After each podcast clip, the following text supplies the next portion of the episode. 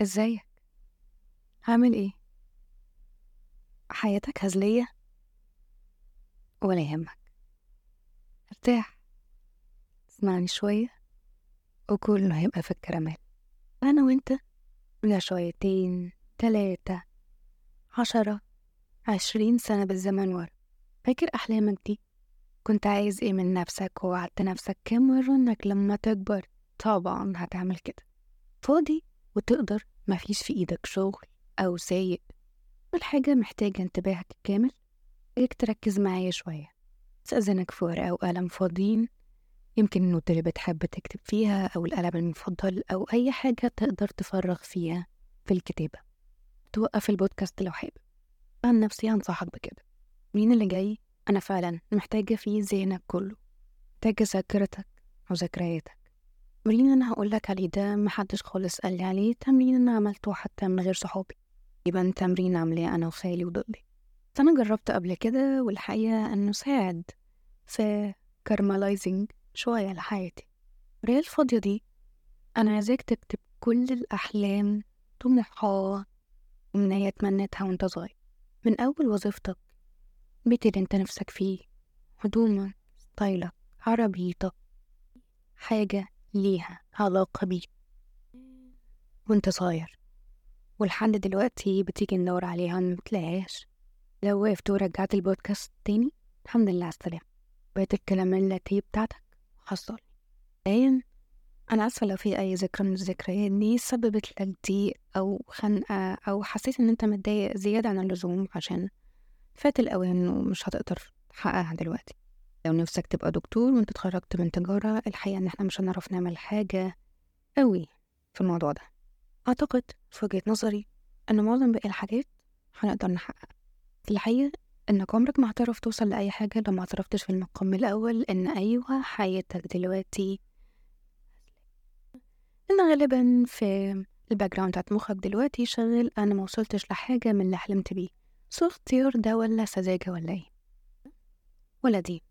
الحقيقة تلاقي لأنك كبرت في مكان عمره ما ادى لنفسك أولويتك دايما الأولوية لحاجة تانية تتعمل. لو كنت بتحب تلعب كورة زمان بس الأهم إنك تذاكر وإنك لازم تخلص الحاجات بتاعت فلان قبل الحاجات بتاعتك واللي غالبا بتنتهي بإنك مش بتلاقي أي وقت للحاجة بتاعتك. فبتنساها أو بترهق مش مشكلة. أنا هقدر على نفسي. بس أنت ما قدرتش على نفسك. أنت عصرت نفسك. في حاجات تقدر تبدأها من دلوقتي وعرفت يقينا إن حاجتك تساوي أو أكثر أولوية من حاجات الآخرين. الآخرين دول هم وظيفتك من تسعة لخمسة. حاول بقدر الإمكان إنك فعلا تشتغل من تسعة لخمسة. ما تعملش تأخيرات عشان ما تضطرش تعوضها. وحاول ما تتأخرش في تسليمات شغلك عشان ما تقعدش أوقات أكتر أو أيام أكتر. ليه؟ لأن أنت من اللحظة دي لازم تبدأ تعرف أنت عملت إيه نفسك في عمرك اللي فات ده كله. إيه؟ ما نفسكش لما أحفادك يبقوا موجودين. تحكي لهم أنت عملت إيه زمان. عايز تفضل في مكانك براحتك زي ما تحب. في نهاية كل سنة وأنت بتعمل الجرد السنوي الخاص بحضرتك اكتب عارف إن كان قدامك وقت وأنت اخترت تضيعه. يمكن كنت مالي زمان في حاجات كتير وما كنتش واخد بالك إنك أصلا ما حققتش الحاجات دي. أو كنت متخيل إن لما تطلع عن معاش أو في وقت فاضي أو في الأجازة السنوية أو في أي وقت هتقدر تحقق الحاجات دي. أو الأسوأ إن الحاجات دي في وقت ما في يوم ما في ساعة ما هتظهر بشكل سحري تماما وخيالي في حياتك. حتى أفلام الخيال العلمي بطلت تشتغل الحوارات دي. فوق فوق يا موهوم. ادي لنفسك وقت مستقطع وهو الحقيقة مش مستقطع هو مستحق ومستحق مية في المية. لما تبقى عارف إن أنت أول حاجة لازم تفكر فيها. لأن لما حضرتك توصل للستين أو خمسة وستين وتطلع على المعاش محدش في شركتك هتفتكر إنك كنت بتخلص شغلك متأخر. كنت بتطبق ورديتين. وعمرك ما خدت أجازة. ده مش هيضيف لرصيدك أي حاجة ولا في السي ولا في ورق المعاش. مش هتاخد أي جنيه زيادة عن تفانيك وتضييعك لوقتك كله في الشغل. في الشغل اللي هو أصلا مش بتاعك. يمكن أنت عندك وظيفة آه. لكن صاحب رأس المال الأول والأخير هو المستفيد الاستفادة القصوى من مجهودك. مهما بلغ شكره وتقديره المادي أو المعنوي عمر ما هيعوض لك دقيقة واحدة من اللي ضاعوا في الشركة في المكتب أو أيا كانت أخرت فيه نص الليل. وفوتت على نفسك مغامرة أو خروجة أو قعدة حلوة مع عيالك أو مع حبيبتك أو حتى مع أهلك قبل ما يروحوا منك خالص. لكن الناس اللي هتفتكر شغلك لمدة طويلة وغير آدمية هم الناس اللي انت فرطت في حقهم وجيت عليهم مقابل مرتبك الشهري. هل دي دعوة للاستقالة؟ أرجوك ما تفهمهاش كده. من المظبوط والعقلاني جدا أن الإنسان يبقى مأمن نفسه بقدر المستطاع بمرتب شهري ثابت يضمن له من شهر لشهر فواتيره وأكله وشربه وما إلى ذلك. ولكن ارجع تاني للل list اللي أنت لسه كاتبها أول البودكاست وقول لي أنت فعلا عملت قد إيه من ال list دي؟ ما قلت أنا لما أوصل للسن الفلاني هبقى بعرف أعمل كذا وكذا أو عندي كذا. هل أنت كنت ذكي كفاية إنك تستخلص من وقتك أو من مواردك المالية عشان تستثمر في تحقيق هدفك ده؟ أعتقد لأ أنت غالبا نسيت نفسك خالص وسبت نفسك للمية والمية رفعتك بس فوق فوق قوي بتخلص شغل الساعة خمسة أو الساعة ستة غالبا عندك تلات أو أربع ساعات لحد ما تنام تاني. عندك كل يوم واحد أو يوم تمانية وعشرين أو يوم خمستاشر قبض بإذن الله ثابت. اسأل نفسك إيه المفروض يتعمل بالفلوس اللي بتجيلك أو الوقت اللي أنت بتضيعه الله أعلم على إيه. إن تحقق ال list دي واحدة ورا التانية. وزي ما عندك to do list للشغل اللي هيتسلم عليك علشان مديرك علشان ال deadline علشان الترقية. لازم حتما ولابد يبقى عندك list to do شبهها بالظبط ويمكن مرتبة وأحسن منها ثلاث مرات لنفسك. عملت إيه لنفسك كل حياتك؟ فكرت كم مرة في نفسك؟ بدل ما تقعد تفكر أنا هسلم إمتى أنا هترقى إمتى هو مديري هيرضى عني إمتى هو أنا هخف في شغل إمتى هو أنا هسلم في ميعادي إمتى؟ وتفكر في حاجات بيزيكلي أصلا مش هتصب مية في المية في جيبك. من وجهة نظري عشان تخلي الدنيا أكثر كراميلة وروقانا لازم تدلع الكراميل. دلع الكراميل يدلعك. هتملح الكراميل هيرفع لك الضغط. اسأل نفسك وادعي دايما في أي صلاة أنت بتصليها أو أي دعوة في أي دين حتى لو ما بتفكرش أصلا في الموضوع. حاول ولو جزء بسيط قوي من يومك تستثمر في دعوة اتنين تلاتة حاجة خاصة بيك حاجة تعملها لنفسك. يا رب ساعدني إزاي أعمل براند ولا أعمل شركة ولا أتمرن ولا ولا. اسأل ربنا. إزاي ما يكونش عندك مصدر دخل واحد بس؟ إحنا في سنة اقتصاديا وعالميا مش أحسن حاجة وأنا ما أعتقدش إن الاقتصاد العالمي هيتعافى بأي شكل من الأشكال في اقرب سنة من السنين. إحنا لسه قدامنا مدة وقدامنا مدة حلوة وده مش على بلد واحدة بس الموضوع عالميا أنت محتاج على أقصى سرعة تكون دبرت فكرة فكرة مبدئية. لمصدر دخل تاني.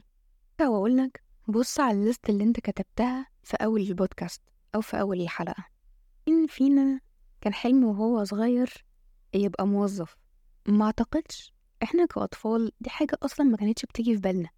بس غالبا كلنا كنا عايزين نمتهن مهن حرة مهن كبيرة تخلينا مشهورين معانا فلوس حلوة فلوس كتير.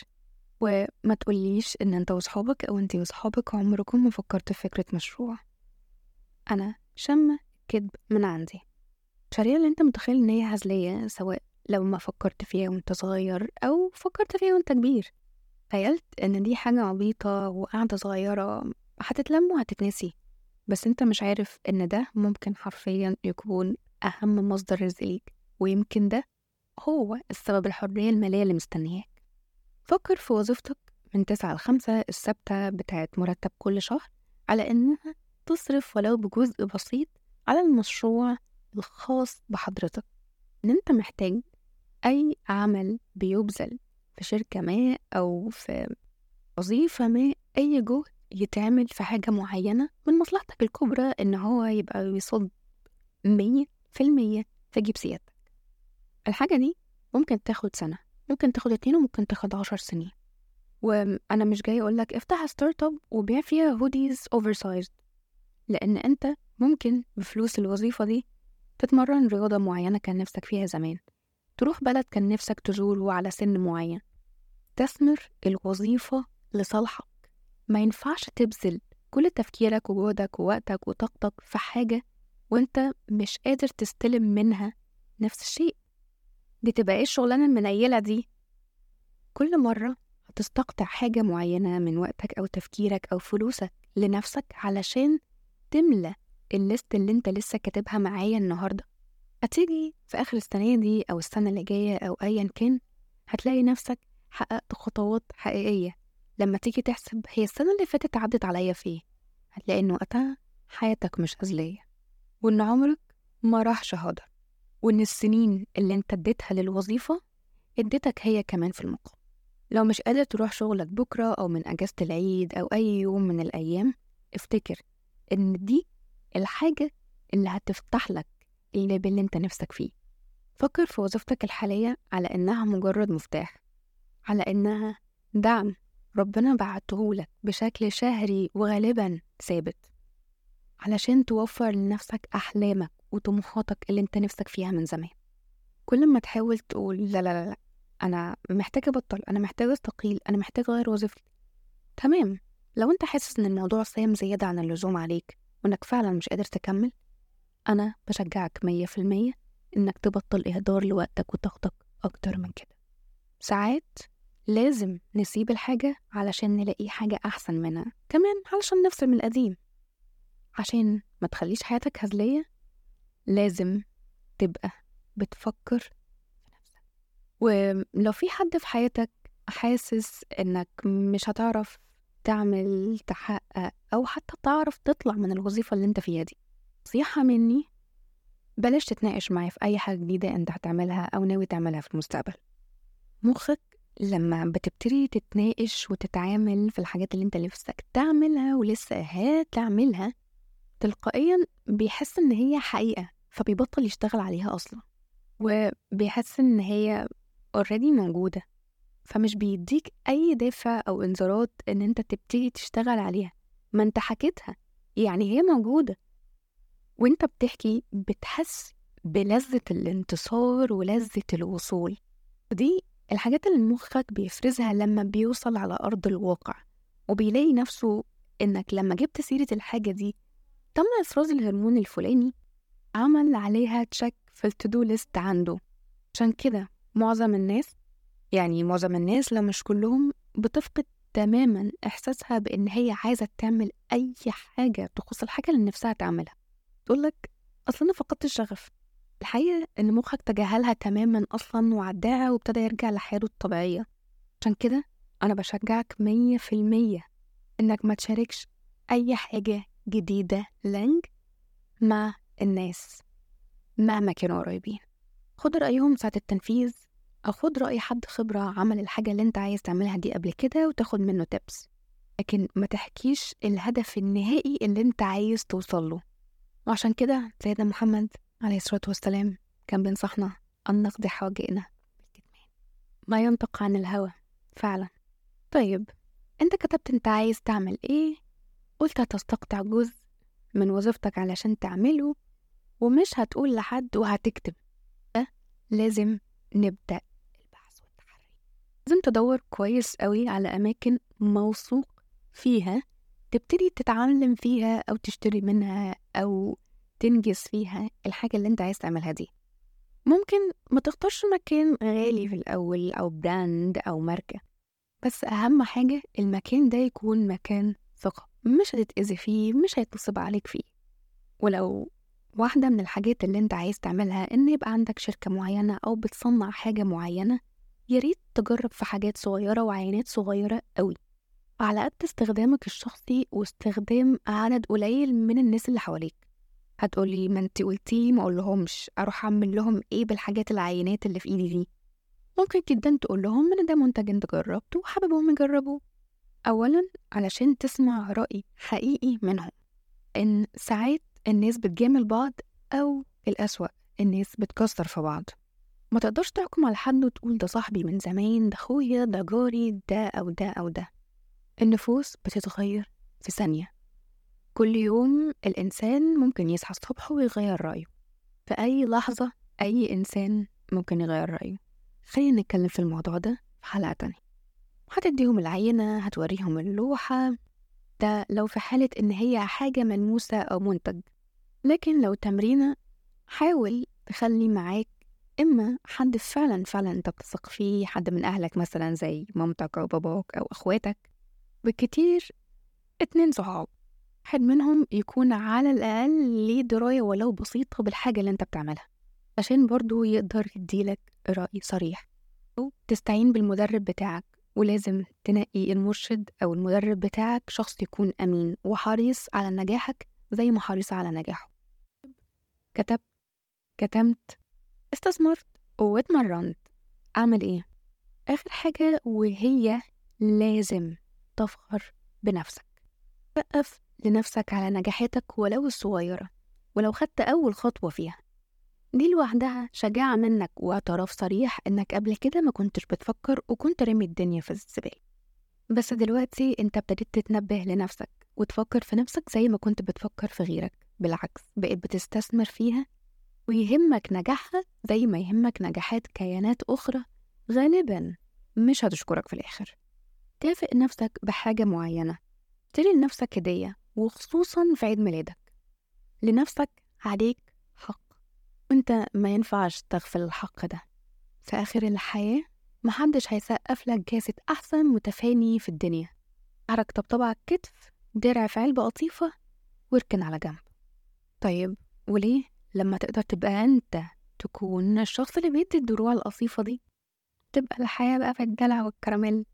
يمكن الكلام اللي أنا بقوله ده مش أسهل حاجة لكن صدقني الصعب الحقيقي هيجي لما تعدي عشرين سنة من دلوقتي وتلاقي إنك لا سافرت لا جبت عربية لا فتحت شركة لا اتمرنت ولا عملت أي حاجة تبيض بيها وشك.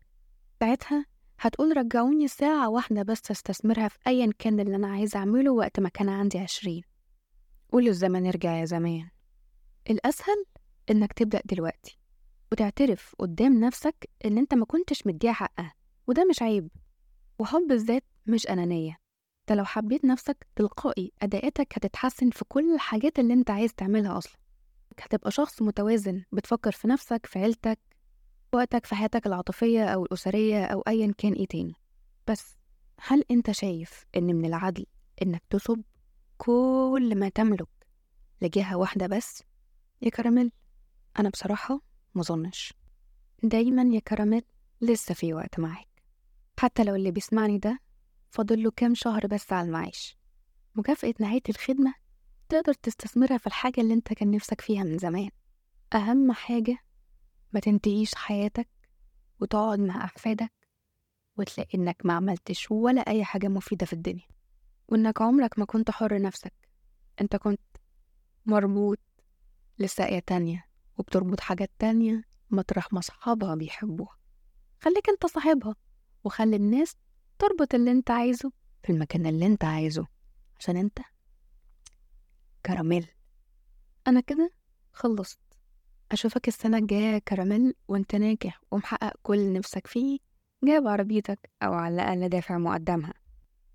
لو لسه باقي الليست فيها مش مشكلة. كل إنجاز صغير فزك لأكبر كراميل في الدنيا. هون على نفسك. كل حاجة ممكن تتحل. كل حاجة ممكن تتحل. ولو لسه مش عارف كل حاجة ممكن تتحل يا كراميل. مع السلامة.